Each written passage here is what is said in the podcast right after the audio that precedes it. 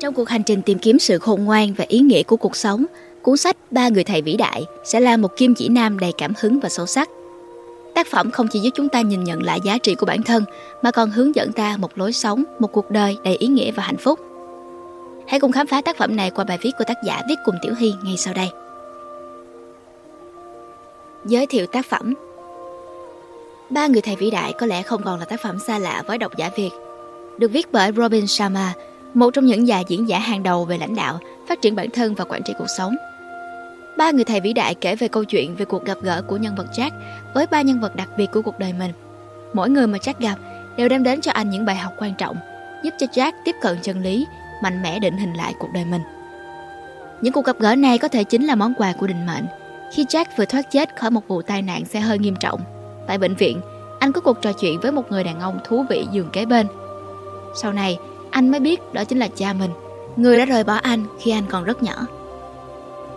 Ông chia sẻ cho Jack nhiều bài học mà bản thân ông học được trên hành trình cuộc đời và chính ông cũng đã tặng cho Jack món quà.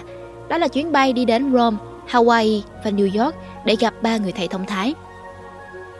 Kết thúc chuyến hành trình dài cùng những cuộc gặp gỡ nhiều thú vị, Jack trở về với một tâm thế mới lạ.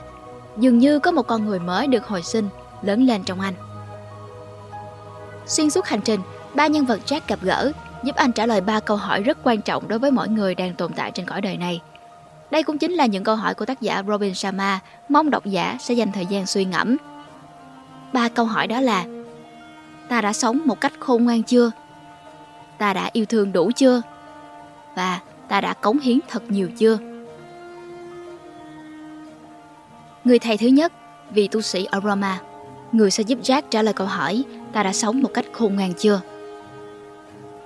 Chính nơi đây, thành Rome xinh đẹp và bình yên, Jack gặp cha xứ Mike, người chỉ cho anh phương pháp để có thể sống thật khôn ngoan.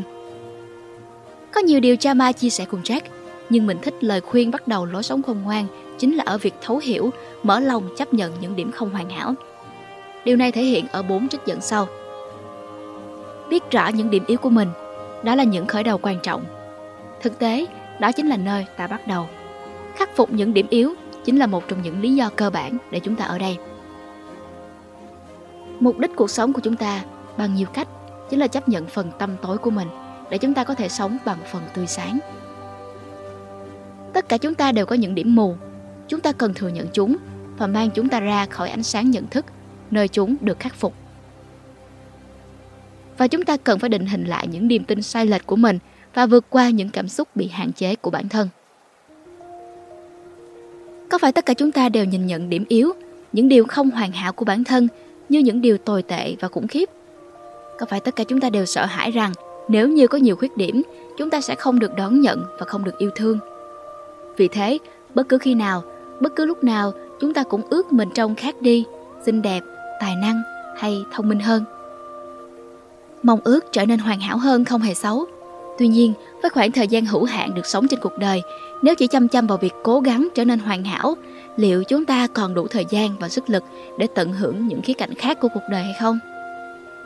Sự quan tâm, yêu thương, sẻ chia, những điều giá trị trong cuộc sống không bao giờ yêu cầu chúng ta phải trở nên hoàn hảo mới có thể đón nhận và cống hiến. Ngược lại, việc trân trọng và yêu thương những điều không hoàn hảo của mỗi cá nhân và cuộc sống mới là định hướng tinh thần mà chúng ta luôn nhận được sự đề xuất và gợi ý. Huyền thoại bóng đá Stephen Gerrard từng nói, hạnh phúc không có nghĩa là mọi thứ đều hoàn hảo. Điều đó có nghĩa là bạn đã quyết định nhìn xa hơn những điểm không hoàn hảo.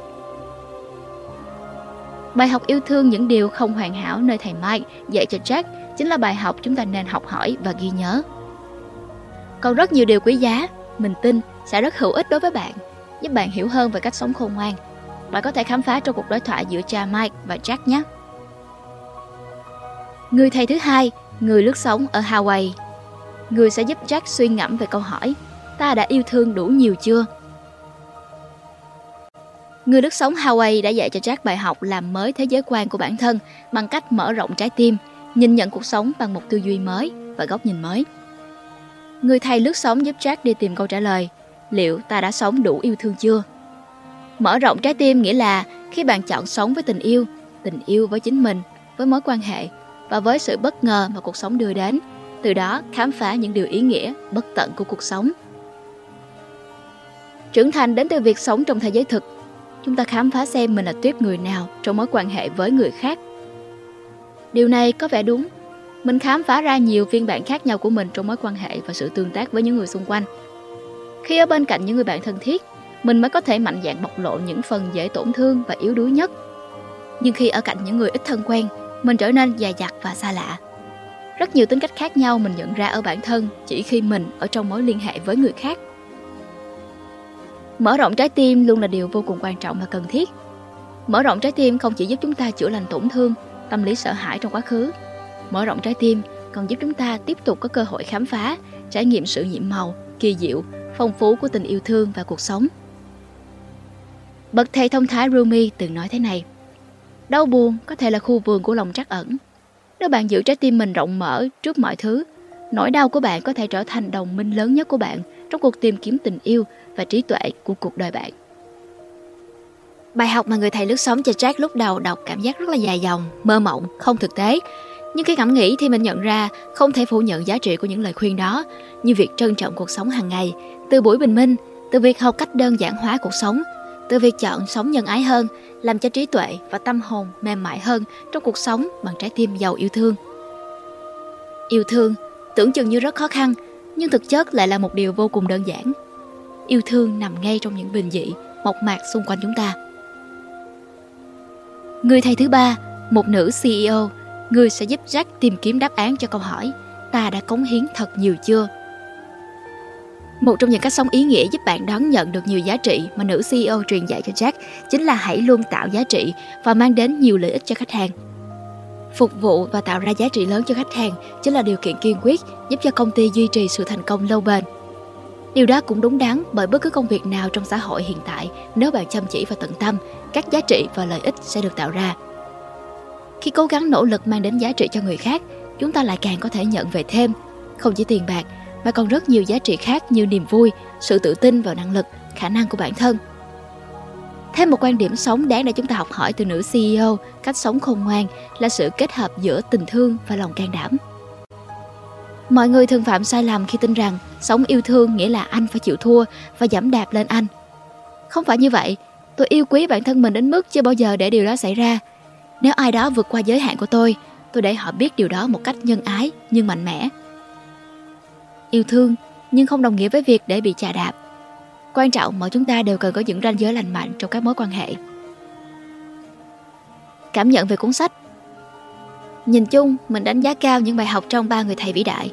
Cuốn sách giúp chúng ta khám phá cách sống khôn ngoan với bản thân, mối quan hệ với người khác, công việc và cuộc sống.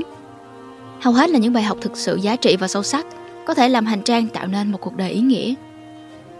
Nhưng có vẻ đây là cuốn sách hư cấu nên khi đọc mình cảm thấy có chút hơi lý tưởng hóa, tạo cảm giác hơi gượng gạo cho người đọc. Có lẽ với mong muốn mọi người có thể hướng về bản thân, khám phá cuộc sống một cách trọn vẹn, nhưng có những phần tác giả viết hơi cường điệu, như thể chỉ cần sau khi nghe những chia sẻ từ ba người thầy thông thái, cuộc đời Jack hoàn toàn thay đổi bằng những suy nghĩ tốt đẹp. Mình nghĩ điều này có thể không đúng với hành trình của mỗi chúng ta, bởi vì nghe điều tốt đẹp, chân lý là một chuyện, nhưng hành trình để chúng ta thực sự sống với chân lý sẽ là một hành trình dài, đòi hỏi rất nhiều trải nghiệm, suy ngẫm và thời gian. Dẫu vậy, ba người thầy vĩ đại vẫn đúc kết được những bài học giá trị, thích hợp với những ai thích chọn những câu nói trong từng đoạn như mình, dành thời gian ngẫm nghĩ về hành trình đã qua, đôi khi chọn lý thuyết tốt đẹp, định hướng cuộc sống của bản thân.